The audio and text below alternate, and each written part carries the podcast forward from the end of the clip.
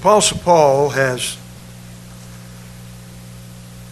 laid out for us a foundation of the grace of God, the doctrine of Jesus Christ, and he has shown us so clearly how that we all have become children of God through faith in Jesus. And he has assured the, the Gentiles here how that God had brought them out from, from where they were in this world and joined them with uh, all the people of God. This gospel is not just for the Jews, it's for Gentiles alike. And God has, has uh, included us all uh, together as one. He's made no distinction between us. And we are all one in the body of Christ. So Paul has, has so, so clearly and so wonderfully uh, brought these truths out throughout the book of Romans. But the doctrine of, of grace and salvation through faith in Christ is not an end in itself. It is, it is, uh, is the beginning of the things that God wants us, wants in our lives. If you're saved this morning, you're born again, uh, the day that you were born again, you started a whole new life. So, amen. God wants us to put into practice the things that we believe. He wants us to begin, when He saved us, He wanted us to begin a new life. As He has given us new life in Christ and has made a difference in our lives. Now, if you talk to people in this world that, that are that are lost, that don't know the Lord, uh, they don't know anything about Him. They don't know anything about the Lord. As a matter of fact, He doesn't even cross their mind at all. He doesn't come into their minds. They're just living their lives. They're just they're just living in this world. And they're doing whatever they do. And they have they have no thoughts of anything that is religious or spiritual. Uh, anything about the Lord. When they find somebody that talks that way, they usually brand them as uh, fanatics or you know religious fanatics or or or uh, far right, or or you're really into Jesus, and I'm not really into all because they, because Jesus uh, doesn't mean anything to them, and and and they're just living life to whatever, however they live. You see, in other words, all of their thoughts and all of their ambitions in life are totally without God, without Christ in mind. And and so, uh, you know, there's no, uh, they're carnally. They're, they're just carnal-minded people. But when we're born again, when we met, when we know the Lord, then something has changed. Something something wonderful has happened to us, and and God has brought in. Uh, how can I say it? God's brought in a new element into the equation. God has brought.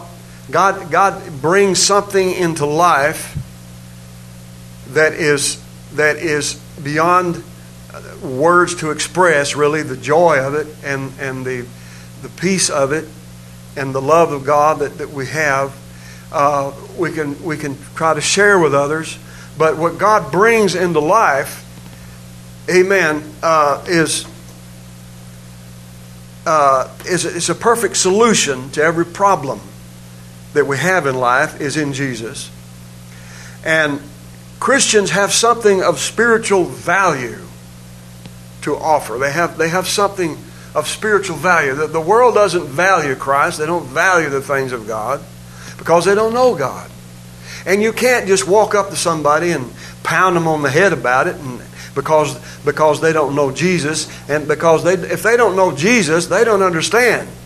They don't understand what you're talking about. And they have no idea what the value is of Jesus Christ. They don't understand the importance.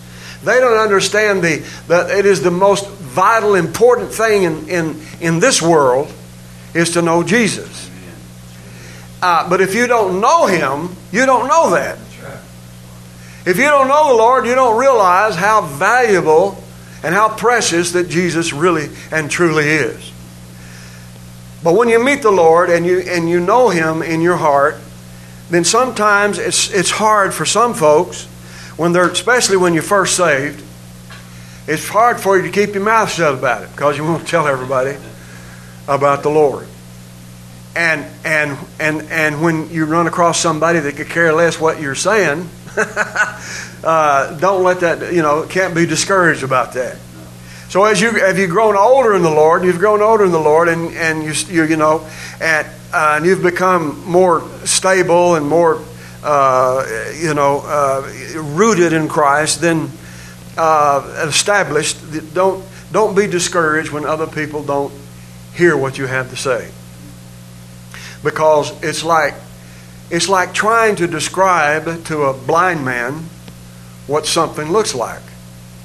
And you can you can try to describe it, and they may have some kind of inner, you know, visual uh, picture or concept of what it is you're saying. But if they've never seen before, if they've never, if they were born blind, they've never seen, then they really don't know what the color is. They don't know what uh, they don't know what the picture is. They can they can only imagine. So don't be frustrated if you can't explain to a blind man what things look like, because he's never seen before, so he doesn't know. Amen. And until he does know, until his eyes is open, until God opens his eyes, he will never appreciate the beauty of what is around him. Amen.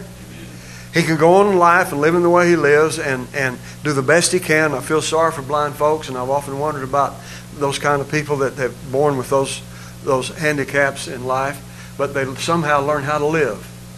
But let me tell you something: those that are without, those that are lost without Christ, uh, they may live, they may learn how to live in this world, but they're living without the most valuable thing in life. They're they're missing out on the greatest thing in life. Amen? Uh, if you're a blind man, you're missing out on the, on the beauty of the world. And if you're lost without Christ, it's the same way.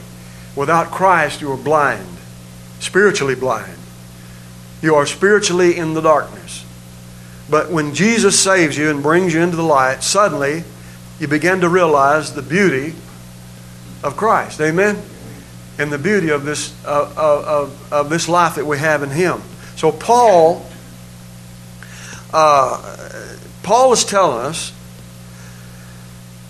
that that uh, you and I, as born again Christians,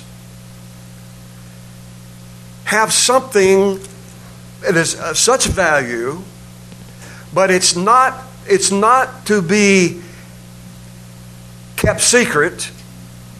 It's not to be just within our four walls at home, but it is to be spread abroad and told to everybody else, whether they hear you or not, whether they believe you or not, whether they're interested or not. It's every one of our uh, job to make known the good news of Jesus. It's our duty. It is, it is our privilege. Praise God. It's our privilege to tell the world what Christ has done. Jesus said to us in Matthew, the fifth chapter, He said, "You are the salt of the earth." So the value that we have is like salt of the earth. And we all know what salt does, and we've heard I'm sure you've heard sermons of preachers preaching about what salt and the value of salt and what it does, what it can do. It preserves and it, uh, it flavors. Jesus said if the salt has lost its savor, it's fit for nothing. It loses its value. And it's, and it's cast out and trod under the foot of men. And he says, but he says, if you lose your savor. So we don't, we don't want to lose our savor. We don't want to lose. Uh, Paul said that, that we should be seasoned with grace. Amen. We should be seasoned with grace. So uh, the value that we have, the th- what we have is of great value. We're the salt of the earth so that we, we bring flavor and we bring preservation and we, we bring uh, something extra into this world that the world needs. Don't ever think of yourself as somebody that's not worth anything. As a Christian, don't ever think of yourself as not valuable at all or not, or not uh, worth listening to, or you don't have anything to offer to anybody. You believe in Jesus and you kind of keep it all to yourself and you kind of hunker down and you don't want to say anything. But what you have is of great value, and what you have is makes you, praise God, worthy. You are worthy to speak for Jesus. You are worthy to teach and talk about what God has done for you. Don't put your light. Jesus also said in Matthew five that you're the light. You're the light of the world. So don't hide your light under the bushel. Amen? Don't hide your light behind closed doors, but let the world see the light of Christ in you.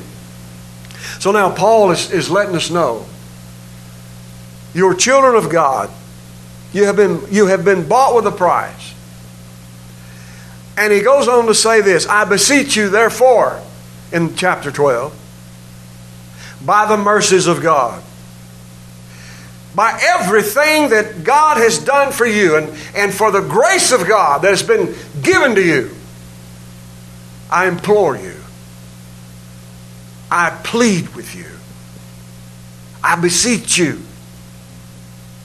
By that grace. Now, you know, Paul is so sincere here. He is so sincere. And God is letting us know, hey, don't belittle the gift of God.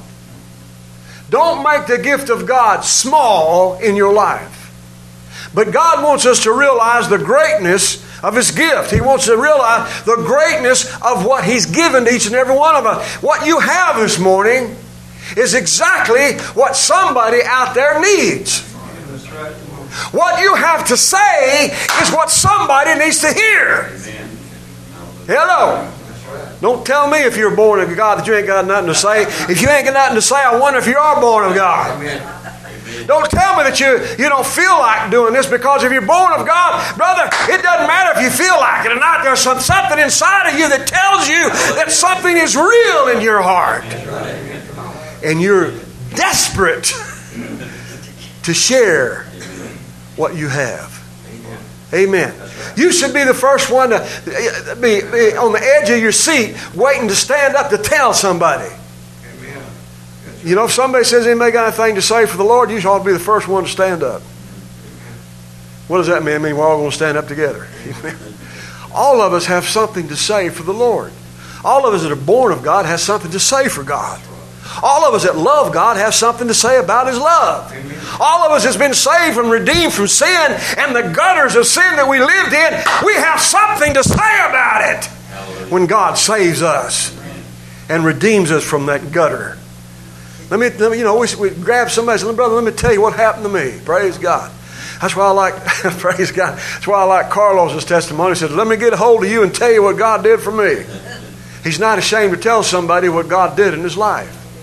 When I listen to Gerald back there, he's got something to say. What God has done in his life over all the years. The testimony that he has for the Lord. He's ready to speak up and say, because, praise God, something has happened that's real in his life. Amen. That's right. And, and it, praise God, and it's not something to be ashamed of. It's something to be proud of. It's not something to hold back. It's something you want to give. Amen. Amen. You want to give it. Jesus said, let your light shine. When Jesus came into this world, He didn't go hide behind a, a door somewhere or hide in a closet or try to just sneak away and keep Himself hid all the time. Brother, He was right out there in the middle of everybody telling them everything about the good Lord. Amen. He was out there giving all that the Father had given to him. You say, how do you keep what you have? You give it away. Right. Amen. I posted a thing on Facebook the other day. How do you keep God's love? You keep it by giving it away. You give it away. Everything that God has given to us is worth the effort. It's worth the effort, praise God, to go out there and tell somebody about Jesus. Amen.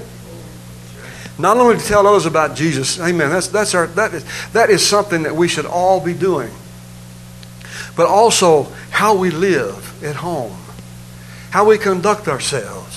Not just the things we say, but how we act, how we behave, how we live. Paul says, I beseech you, brethren, by the mercies of God. He has laid out, he has laid out before them the doctrine of the grace of God and how he has showed them that God has brought them in through the precious blood of Jesus. He has told them that they are in Christ and that the love of God is so great and wide and deep. He has told them they are more than conquerors through him that loved him.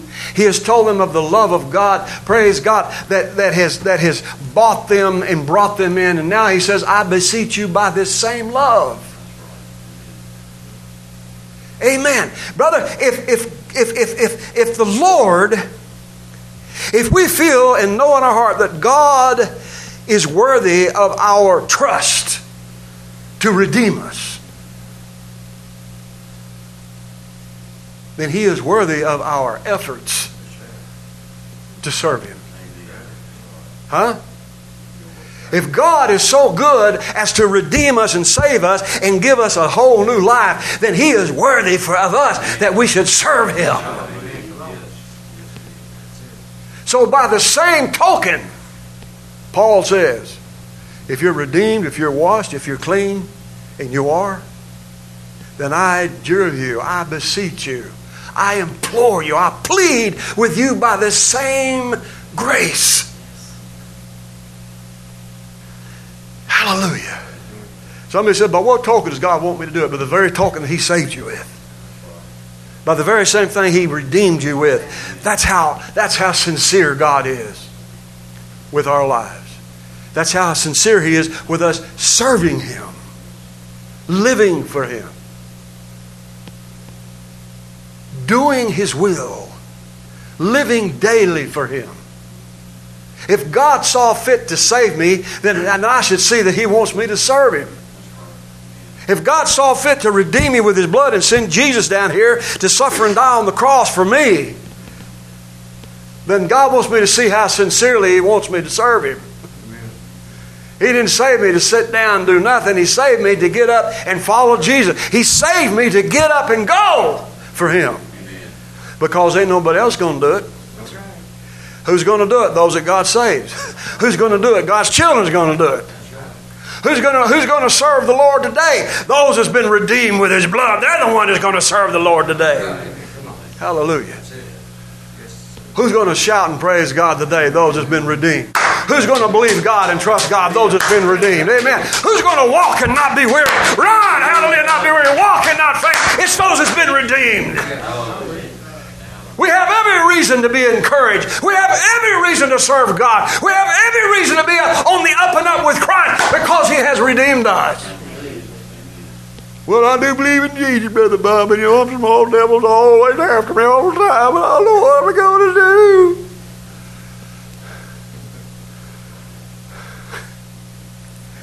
And so we sit down and we quit. And we let the enemy get the best of us.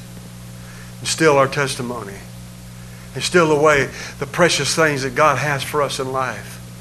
Man, there's great things God has in store for every one of us if we'll just get up and go with him. There's so many things that God has in store for us if we'll just get up and say, yes, Lord, I appreciate what you've done for me. Now what can I do for you today? How can I serve you now? What is it you require? What is it you want of me? Now. And I'm going to tell you something, that's not just a duty. That's from the heart. That's love. You can do all your duty all day long not having your love. But the Lord is looking at your heart. Where is your heart at? Hallelujah. Sometimes we need to remember, praise God, what God did for us in the beginning. Sometimes we need to get down and just remember, just get out and pray and say, Lord, I just remember the day you washed me and cleansed me with your blood. I remember the time when you saved me. And refresh ourselves and renew ourselves in the Lord and renew and be refreshed in Him and let Him bless us and fill us with His Spirit to overflow and be filled with His love so that we're ready to get up and go for God. We're ready to serve Him. Yes, we're ready to live in this world for the Lord. Yes. Hallelujah. Because we have something to offer. We have something to say. We have something to give. We have something, praise God, that you can't, you cannot, you're not going to find it down the hellholes and the booze dives and the shindigs. You're not going to find it down there. You're not going to find it in the world. You're not going to find it there. It's God's people that has it. You have it. You have something. Amen. That your family needs. That your husband or your wife or your children or your neighbors, you have what they need. It's inside you. Amen. It's inside of every one of us that's redeemed. Do you hear me? Hallelujah. Amen. So don't be afraid. Don't be afraid to ever speak up for the Lord. Praise God. If you run across somebody, on the, if you're a drunk man on the street, don't be afraid to walk up to him and tell him that Jesus loves him. You run across somebody that's down and out, don't be afraid to witness to them and tell them about the Lord. Amen. Whenever the opportunity arises, speak up for the Lord. Serve the Lord. Amen. Proclaim His name. Proclaim His power. Proclaim His love to this world. He says, I beseech you by the mercies of God. Brethren, He's not talking to just anybody. He's talking to the redeemed. He's talking to the children of God. He's talking to those who has been bought with the blood. He's talking to those Gentiles that Christ has brought into his to, to the church. You are the brethren. You are the sisters and brethren in the Lord. Hallelujah. He's not talking to the world. He's talking to God's people. I beseech you by this. And he can't. There's not anything that Paul can use that's any greater than that. I wish, in other words, he's like saying, I wish and I hope and I pray by the grace of God by which you're saved. Amen. He can't get any greater than that. And you know what's happened to you is the greatest thing on earth? The greatest thing on earth has happened to you. The greatest gift God could ever give has been given to you. That's why you live for God. That's why you serve God. It's not because you're just supposed to. It's because something great has been given to you. Hallelujah. You talk about to talk, testify for the Lord because something great has taken place in you. Man, when you get to church, you ought to get to a place where you say, man, I can't hardly wait to get to church because I got something to say. I can't hardly wait at home, tell my husband, tell my children, tell my wife, tell somebody. I can't hardly wait because something great has happened to me. The greatest thing on earth, I can't say it enough, the greatest thing in your life has happened to you. Huh? You know, we're not just saying, oh, well, uh, I believe in Jesus. I believe in Muhammad. I believe in Buddha. I believe in this. I believe in that. No, we're not just one of the many that's on the line here on the shelf. Man, we're, once, we're somebody special. We're somebody that has the greatest thing on earth. Amen. Amen. And ain't nothing in this world compared to it. There's no religion that compares to it. Huh? There's nothing that the world can offer us in money or riches or glory or anything else that can even compare to it. Hallelujah. You're saved and you begin to realize, man, you know, I'm saved. I'm saved. I'm redeemed. I don't have to go there. I don't have to live like that. I don't have to say that. I don't have to be this way. I don't have to, to, to go where they think I ought to go and do what they think I should do. I'm born again. That's right. That's right. Hallelujah. I'm not in the same old fellow I used to be. I'm somebody different. Hallelujah. I don't even like the things I used to like. I don't even care about the things I used to care for. God has done something inside me, and man, I like what God's doing in me. Hallelujah. I want to be different. I want to be branded a, a, huh? a fanatic. In this world today, you're an outlaw. I'm what? If you're, they call you an outlaw now. An outlaw? Okay. I'll be an outlaw. That's okay. I'll be branded an outlaw for Jesus. That's all right. I, I want to be one of those who are numbered, who stand up with Jesus. Identified with Jesus. I want to identify with Christ. Amen? Amen. Brotherton, nowadays, that really puts you in a different spot. That puts you on the spot nowadays. If you identify with Christ, brother, you are the target of this world. That's okay. Praise God. Look at the disciples and how they lived in the early days of the church in the New Testament and what, what, what happened to them. Brother, they stood up every day and they got knocked down every time they stood up, but they got right back up again. If you get knocked down for Jesus, that's okay. Somebody walks up and slaps you in the face, that's okay. If somebody talks about you and runs you down and calls you a no good so-and-so, that's okay. Brother, it's okay to suffer and be persecuted for the name of Jesus. It's not time to whine and complain and, and, and, and, and whimper and cry about it. It's time to rejoice about it. If somebody hates you and talks about you because of your faith, rejoice about that. If you if you you know if you let it get to you, it's going to get you down. It's going to discourage you, and you're going to feel like you know you're going to be so discouraged. You're just going to feel like dragging your dragging your heels, and you're just going to you know you you're going to get discouraged and quit on the Lord. But don't listen to it. Don't let it get you down. Instead of it getting you down, let it be a catapult for you. Let it be something that that that catapults you forward, not drags you down in the mud. Hallelujah. So, Paul is saying, look, you can see yourself clearly now.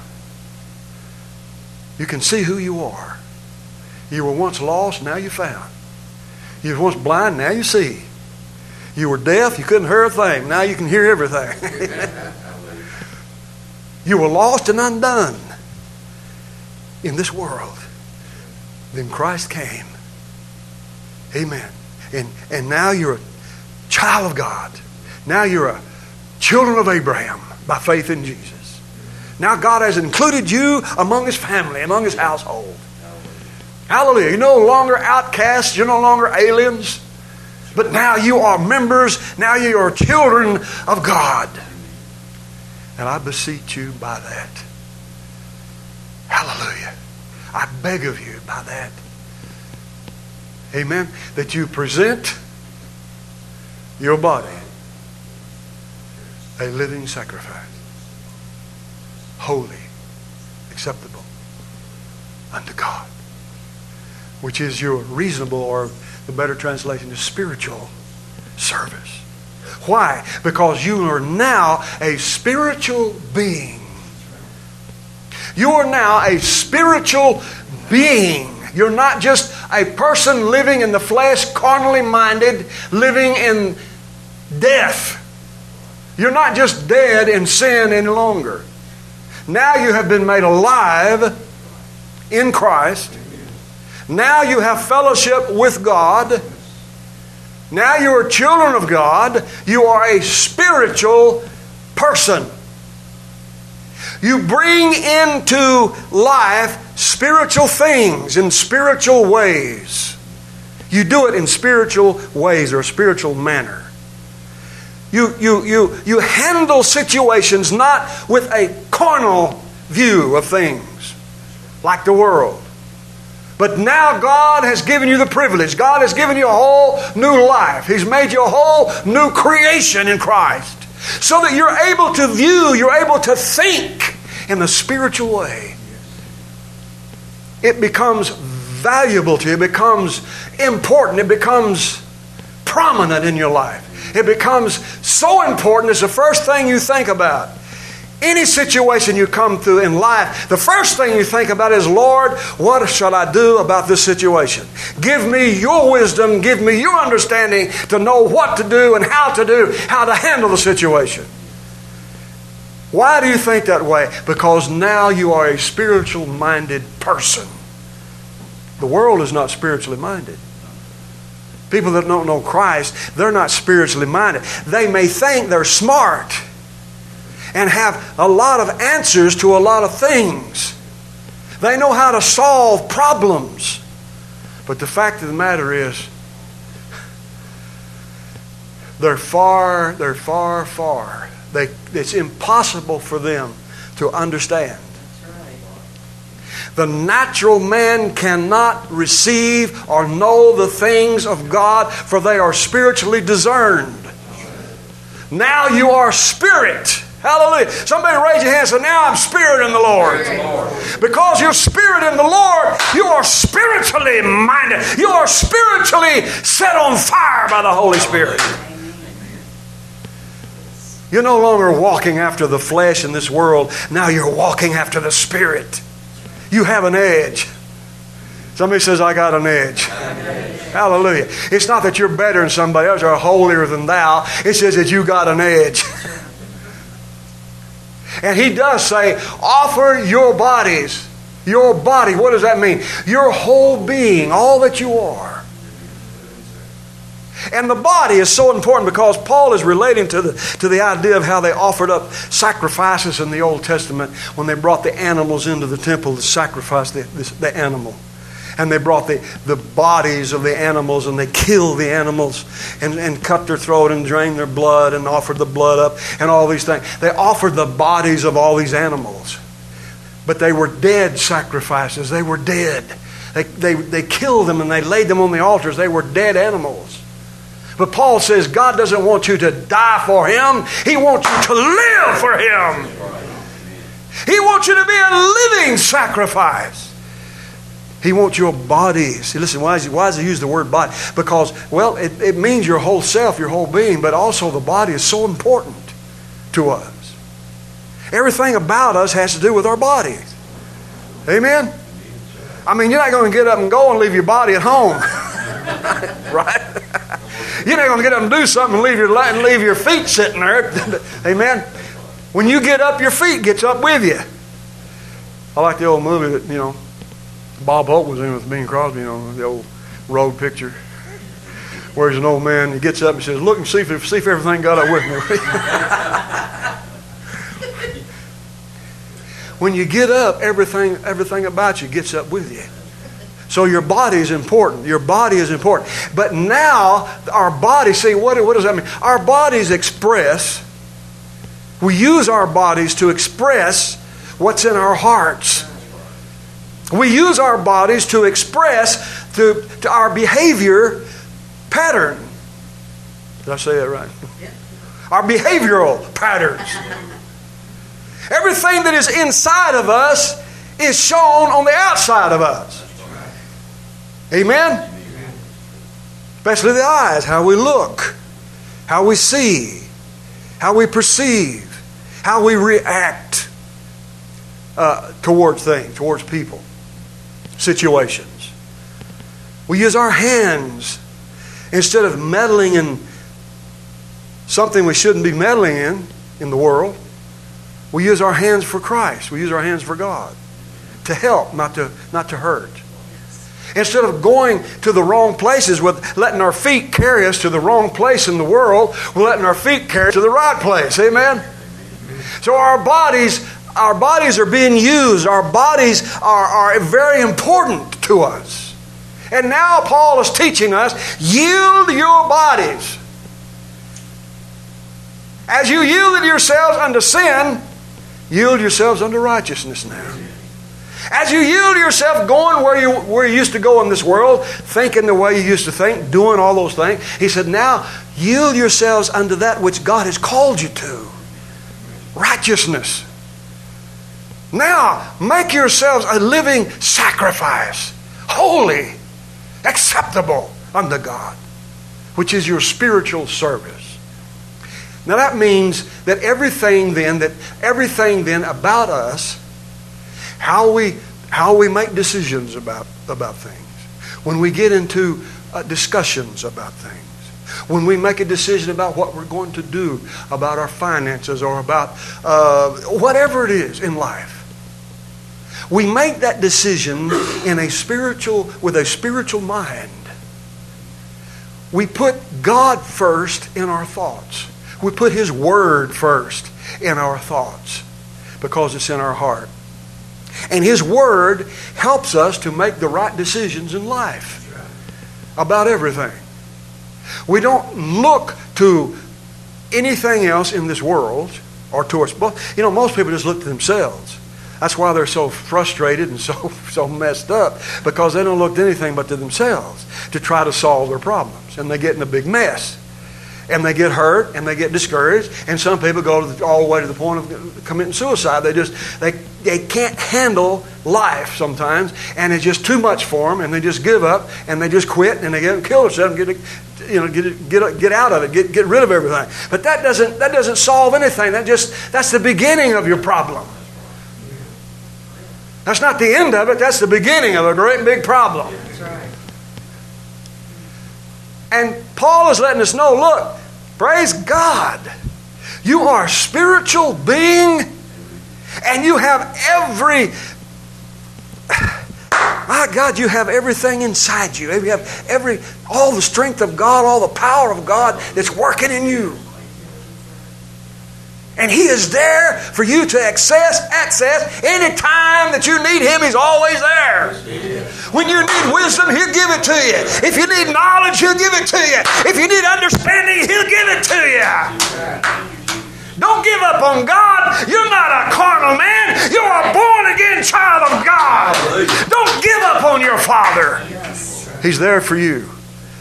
Don't give up on His Word. Don't give up trusting God. Live for God. Serve God. Remind yourself of God. Come to God. Talk to God. Let Him inundate your life, your heart, your minds. Let your minds run all day long with the Word of God in there. It's always speaking to your heart and in your mind. Hallelujah. Meditate upon His Word. Meditate upon His Word day and night. Hallelujah. Let the Word of God be the rule of your life. When you go out there every day and you face the world, whatever it is you do and you're facing the world, face it with the Word of God. Face it with the power of God. Face it with the grace of God. Face it with knowing that, praise God, I'm more than a conqueror and I'm going to live through this world and God's going to give me victory today and I'm going to be blessed of God today. I don't have to live in, in, I don't have to live without His blessing. I don't have to live in a cursed life, a cursed life in this world. Some Christians act like they're cursed of God. No, you're not. You're blessed of God. Above all people of the earth, you are the blessed of God. Quit living like you're not. You are the blessed of God. Hallelujah. Jesus said, blessed are they who have not seen me and yet believe. Have you ever seen Jesus? But you believe on Him, don't you? Then you're blessed. Amen. Then you're blessed. Instead of walking around thinking, well, I ain't no good. I ain't worth a dime. I ain't worth a dime. I said, no, I'm blessed. I'm blessed. Why? If anything, because I believe in Jesus. So I'm blessed. Now, Paul is saying, you're blessed people. Now you're blessed. Before you was cursed, now you're blessed. Before you was lost, before, boy, you were just you were a big mess before, yeah. You were in terrible shape before. But now look at you. Now look at you. Praise God. Look at what God's done. Look what the Lord is, like that song that Marty used to, he brought in the, in the, in the song book. Look what the Lord had done. I think she likes that song. Look what the Lord had done. He healed my body. He saved my soul. What else does it say? It don't matter. He's done everything in my life. Look what the Lord has done for me. Amen? So when you start feeling down and out and discouraged, and about ready to quit and give up and, and turn away from God, think about what God's already done for you. Think about what He's done. Think about where you was and where you're at. That's right. Hallelujah. So I don't know, I don't know if I'm too far along or not. Well, you're not over there across that other side of that line where you was before. When you was on the other side of that line, you was on your way to hell. Now you're on your way to heaven. Amen. Praise God. It don't matter where you are in your walk. Just keep walking. Just keep going. Just keep believing. Just keep trusting God. It's going to get better. Amen. It's going to get better. I promise you it'll get better. And we said, I don't see how we're going to make it. Well, how'd you get where you are now? I don't know if I'm going to get through it or not. Well, how'd you come where you are now? So I beseech you by that. I implore you by that very fact. Amen. Be not conformed to this world. Be not conformed. What does that word conform mean? Huh? Be shaped into this world. Does anybody know what that conform, conform means? It means to be fashioned like unto the same pattern. Having the same pattern. Don't have the same look. Don't fashion yourselves to think like a carnal man, like the world. That those that don't have God, like those who don't have what you have. You mean, I got something? You better believe you got something. You got something that they ain't got. Take advantage of it. Use it. Access it. Do not be conformed. Do not settle for anything less than what you have in the Lord. Don't settle for anything less than what the Word of God says about you. Don't settle for anything less than what God says you can have. And He said, if you'll ask anything, I'll get it. He shall supply all of your need. Don't settle for anything less than that. Well, I don't know what I'm going to do, Brother Bob. Will you pray for me? I said, the Lord said He supply all you need. So you're not going to settle for any less. That's right. Amen? I'm not going to live in this world and settle for less than what God said I could have. I'm not going to settle for less than God's blessing in my life. Now, now things come along in life and they try to discourage us all. People say things and do things. Things come, things come around and go around and come around and go around. But come and go what may. Hallelujah. Some of us, we all of us get, get, get to a point in life sometime where we get discouraged. I had a preacher one time as a pastor in church, church here in Dallas. You know what he used to say about people that's full of discouragement? He said, if you're full of discouragement, you're full of the devil. That was pretty hard, you know. But let me tell you something. If we're listening to that discouraging word, we're listening to the devil. Huh? Well, God understands me. He understands you all right. He wants you to believe what He said. If you believe what He says, you're not going to get discouraged. If you believe what He says, you're not going to listen to what the devil says. I want to hear what God says. I want to live by what He says. I want to live by His Word. I want to walk in His Word. I want to be blessed in His Word according to His Word. Jesus died and was buried and rose again according to the Word. Everything that Jesus was was according to the Word. Everything He said was according to the Word of His Father. Everything He did was according to the Word of His Father. So then, everything we do now in Christ should be and is according to His Word. I am what I am. I have what I have. God's going to bless me. I'm going to see things because God said so, and I'm going to live accordingly. Amen. And if I come up to a situation in life I don't know how to handle, God will give me the understanding and the wisdom that I need to handle this situation. Yeah. Yeah. He will see me through. Amen? So I'm not going to fashion myself after the manner of the world, uh, the manner of those who are lost, because I'm not lost. Why should I live and act like somebody that's lost? Why should I conduct myself as somebody that doesn't know the Lord? Huh? Why should I even pray like somebody that doesn't know the Lord? If I know Him, sometimes some Christians come to the Lord, they act like the first time in their life they ever come to the Lord. Why? The Bible says pray always. Pray without ceasing. Always have the time to pray. It's very important in our lives to pray. So when you get used to praying, man, you don't come to the Lord like it's first time. You don't come to the Lord and say, Lord, I know it's been a long time and I'll talk to you. Man, that's the way the world thinks. The world thinks that way, you know. Well, Lord, I ain't never talked to you, but if you're really there, amen. Sometimes Christians act like that's how they think.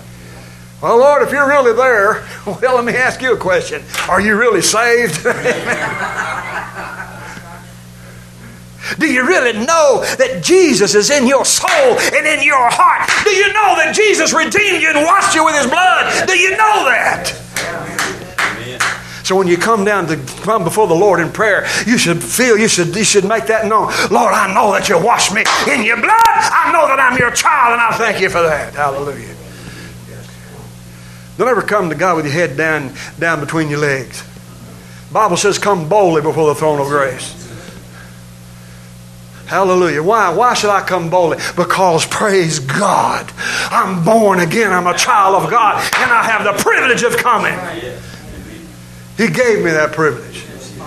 So let's take advantage of what God has given to us. Amen. Let's not live and act like worldly men or people that don't know God. Let's act like and pray like and live like those who know Him, that know who they are. They're children of God.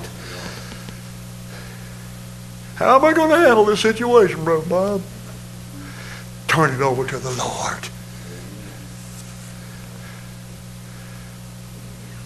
I'll pray with you. I'll agree with you, yeah. When we get through praying, it's done. Stand on His Word. Hallelujah. Live like a... Like a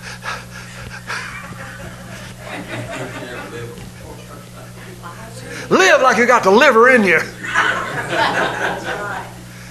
like Jesus lives in you. Live like Christ lives in you.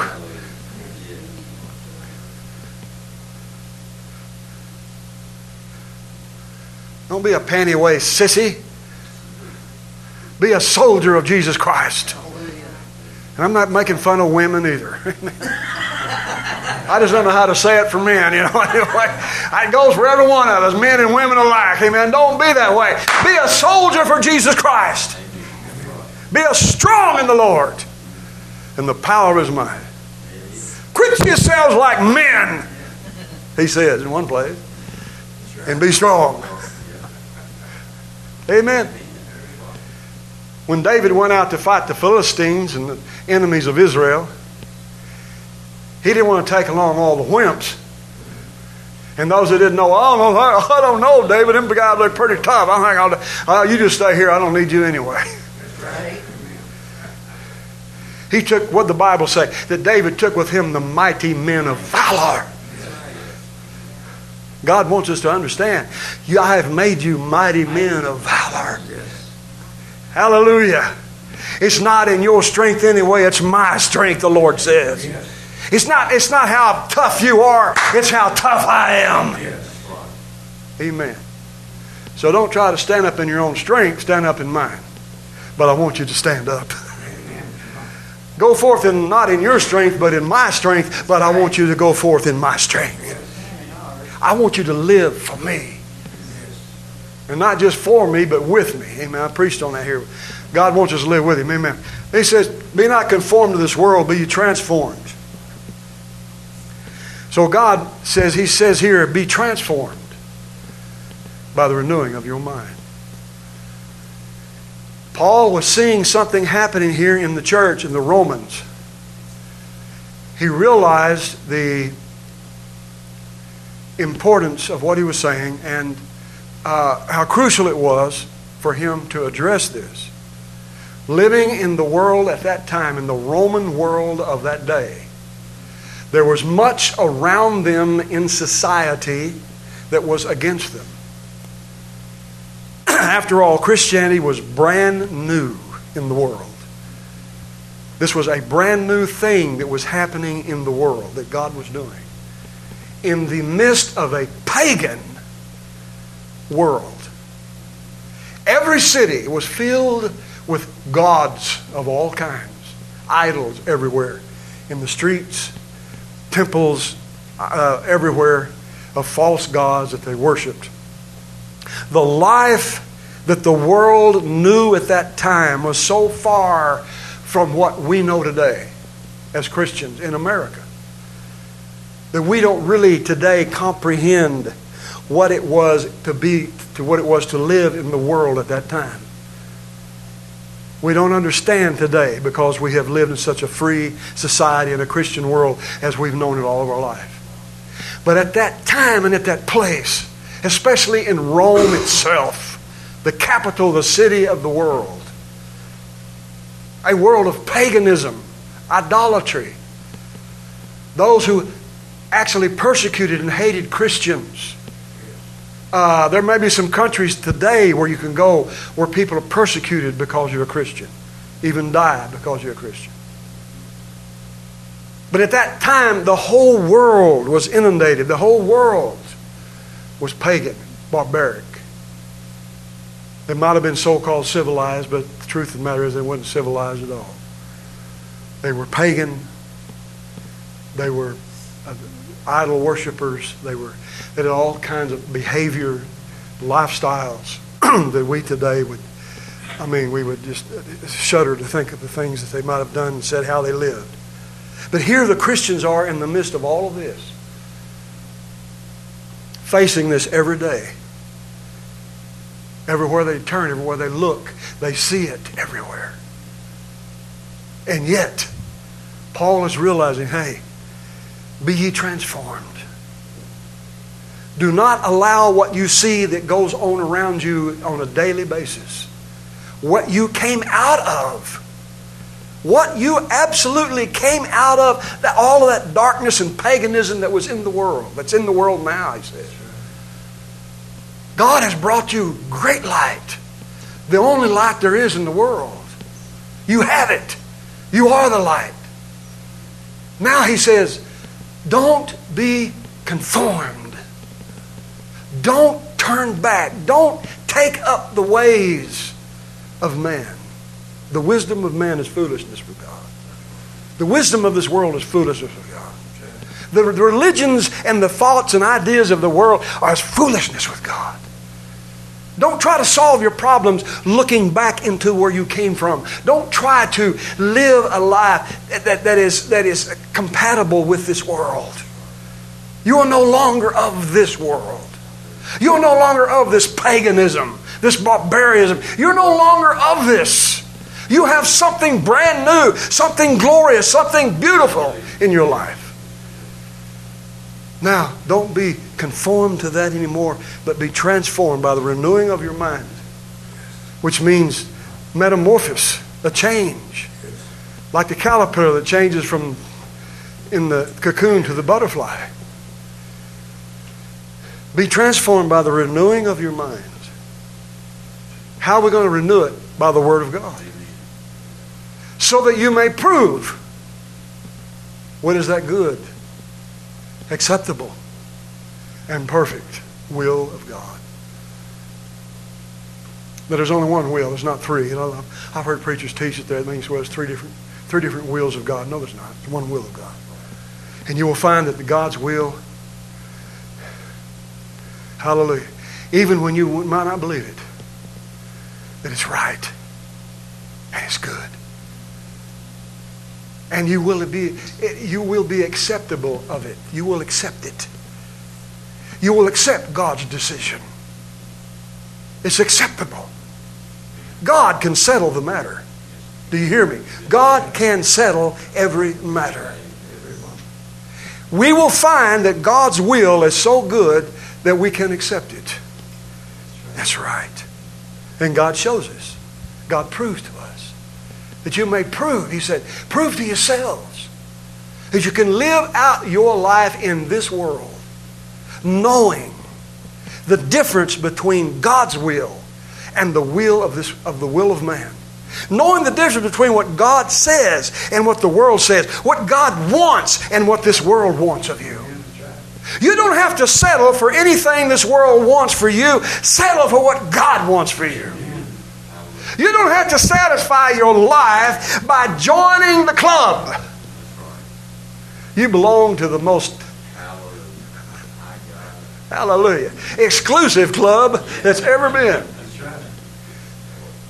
You already belong to the greatest, the most beautiful club in the whole wide world. Brother, let your light shine and let people know about what it is you belong to. Don't let them overcome you. You overcome evil with good.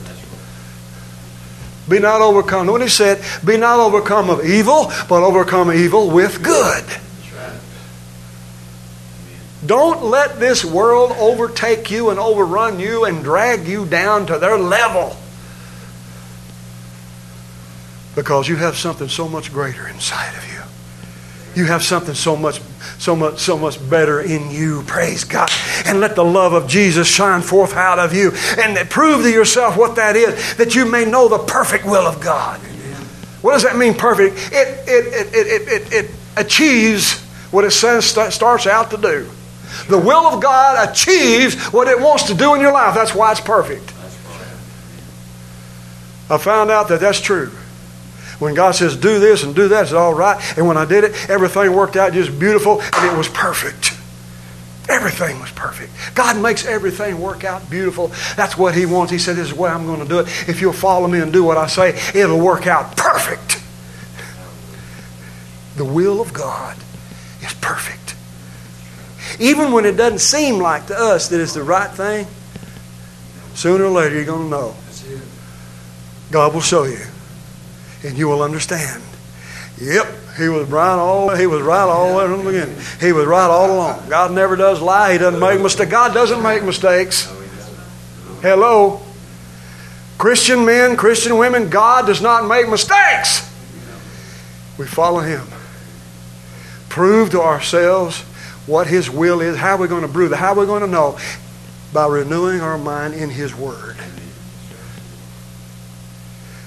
Know what the Word of God says. Get it in your heart. Get it in your mind. Read it. Study it. Meditate on it. Praise God. Live it. Eat it. Swallow it. Drink it. Praise God. Sleep in it. Get up and walk in it. Hallelujah. Let the Word of God be your daily bread. Let it be your life. Hallelujah. Hallelujah. Get that Bible out every day and read it. Study that Bible. You know, Brother Bob, I'm not a preacher. Baloney. It ain't got nothing to do with it. Thank God you're not a preacher. Amen. If you're not one, say, thank you, Lord, you didn't make me a preacher. Amen. But as a Christian, as a brother and sister in Christ, as a child of God, we are all called. We're all need spiritual food. If we're spirit beings, we have to have spiritual food. Oh, we're busy about feeding our natural bodies good enough. Amen. But we're starving our spiritual man sometimes. We let him go days and weeks sometimes without any food. He's starving. Sometimes when you come to church, you hear the preacher preaching. It's so good. It's so good to you. You know why? Because you've been starving yourself for the last week or two.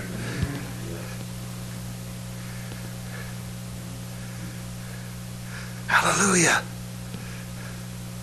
You see what God wants. What, is it, what, what, what in the world is a preacher for anyway? Is he just? Is God just put preachers in the church just to be the one who's who's supposed to read the Bible and study the Bible and meditate on the Bible and get to know the Bible and learn the Bible and, and all and, and and tell everybody else what it says? Well, I don't have to read the Bible. Brother Bob does. I don't have to know what God wants. I can ask Brother Bob. He'll tell me. It's kind of silly. But when you get in there for yourselves, you know, I, all my life I grew up in church and been around preachers, just dozens of preachers. Some I can think of, some of the greatest preachers I've ever heard in my life.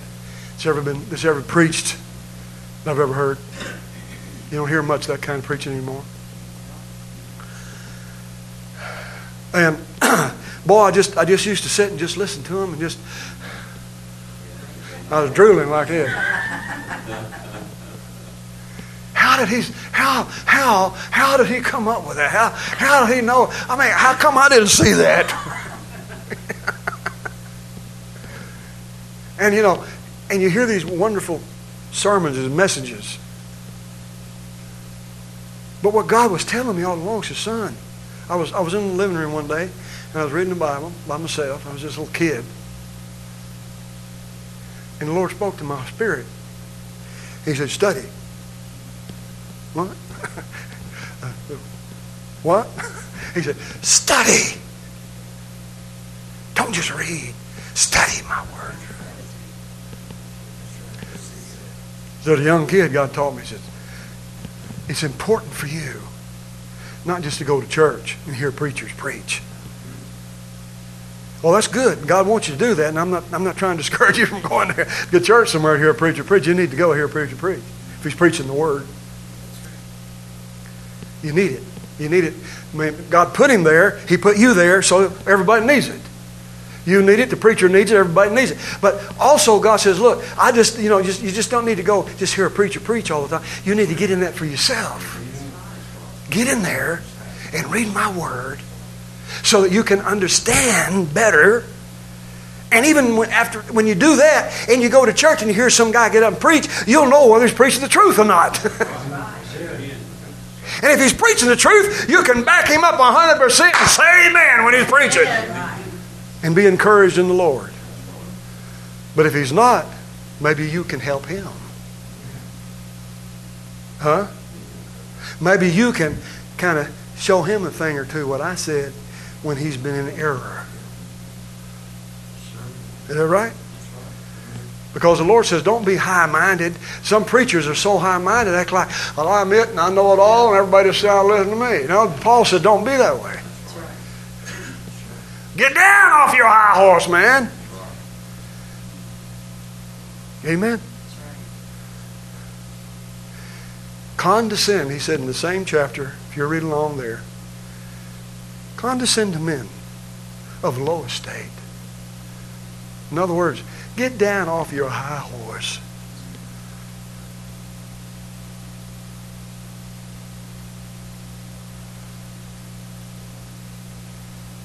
You gotta, you gotta boil the hog to get the lard.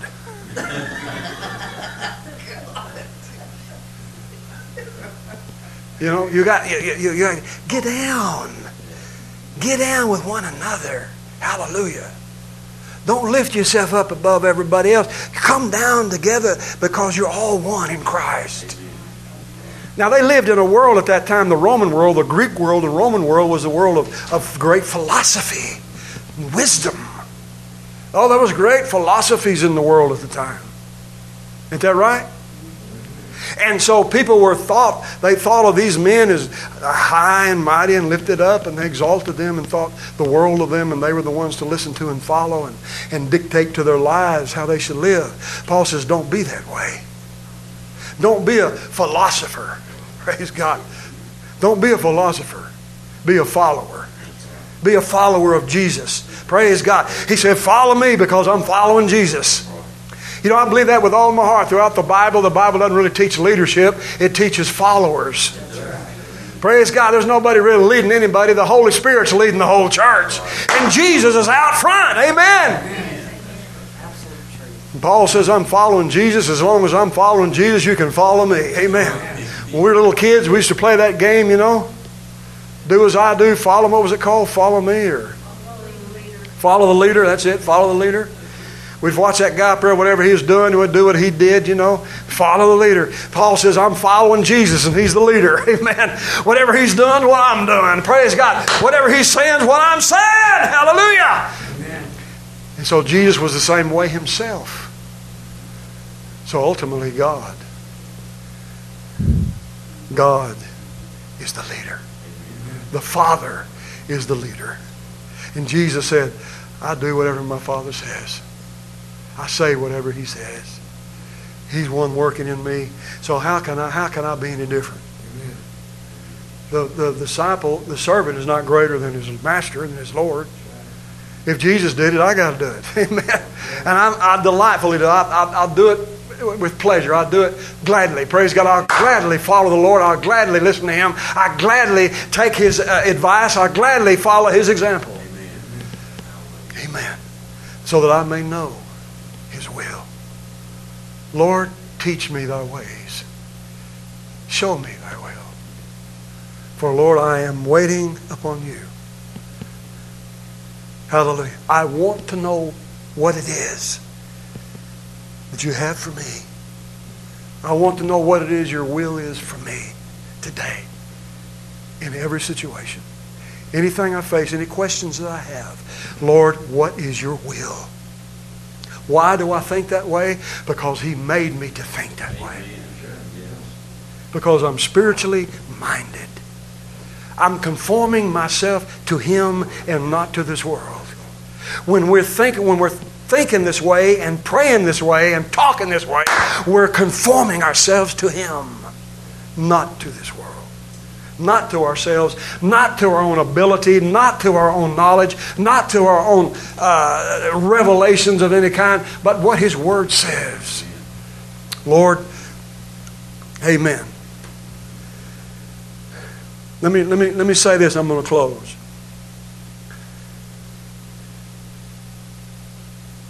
John said in the book of First John, we know that he that doeth righteousness is righteous, even as he is righteous. If we know that he is righteous, how many knows that Jesus is righteous? Hallelujah. If we know that he is righteous, then he that doeth righteousness is righteous even as he is. Because I'm learning to follow. I'm learning to know His will. Amen. All the good, the goodness and the graces of God. And the Bible says, he that doeth righteousness, which is the will of God, he that doeth righteousness is born of God. The Bible also says in John that God is love. And he that loveth not knoweth not God, for God is love. And he that loveth is born of God. Amen. Isn't that something? He that doeth righteousness is born of God. And he that loves is born of God. What is he telling us? The same thing that Paul's saying. We are discovering, we are living in, we are behaving like the will of God in our lives. We're not being conformed to hatefulness, to malice, to envy, to strife, to uh, resentment, uh, being argumentative, contending with one another. God doesn't want us to contend with one another and argue with one another. He wants us to just, just calmly sit down and discuss the matter. You got something to think, you think the Bible's saying? Sit down and let me hear what you say. Amen. Sit down and let me hear what you got to say. Let's not sit back and, and throw darts at one another. Boy, some people throw darts with their eyes. You ever seen anybody throw darts with their eyes before? and the, you know, we're supposed to sit down and and, dis- and discuss calmly and teach and admonish one another in the love of God. Amen.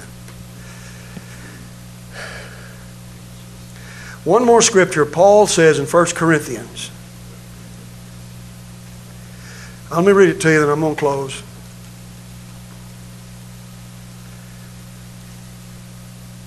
First Corinthians, the sixth chapter, in verse twenty.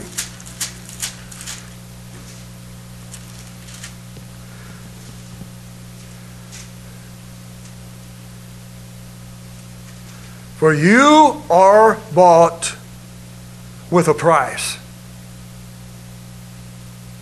How many tell me what that price is? You're bought with a price. What is that price? The blood of Jesus. What a great price. Amen. It's the most valuable thing in the whole universe. All of the universe and everything that's in it cannot value, be of as value as the blood of Christ. One drop, just one drop of His blood is more precious than the whole world. Think about that. One, one half a drop is more precious than the whole world. Why is that? Because it saves my soul from hell and gives me eternal life. You can't buy that with anything else. Only the blood can buy that. Hallelujah. Hallelujah. You are bought with a price. Therefore, same thing He said in Romans twelve, I beseech you, therefore, therefore, glorify God in your body and in your spirit, which are God's. Be not conformed to this world. Be transformed by the word of God, renewing of your mind, so that you can glorify God. How does God get glory? When He gets His way. Is God glorified when I when I throw a temper temper tantrum fit and and and and, and, and complain and gripe and grumble at Him? No, He's not glorified at all. God doesn't get anything out of that. It's when we're walking in the way that pleases Him that God is glorified. What does that mean, glorified? That God is made known. That world, the world can see how good God is when they look at you and look at your life and see what God's doing in you and through you and for you and in you. Then they know that God is great and they glorify Him and they praise Him. And God is well thought of. Hallelujah. I mean, it says, is Jesus really the Savior? Just look at what He's done. Yes. Is He really the Messiah? Look at the lives that He's changed and the love and the goodness He's brought into this world. And tell me that He's not the Messiah. Hallelujah. Glorify God in everything. Amen. That we may know the will of God. Hallelujah. Not being lifted up, but lifting Him up. Amen. Stand with me, everybody. Well, I've kept you a little longer than I was planning on.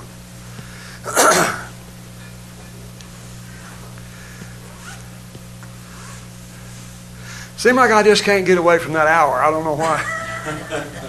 I try my best to try to not preach the whole hour, but I do it anyhow.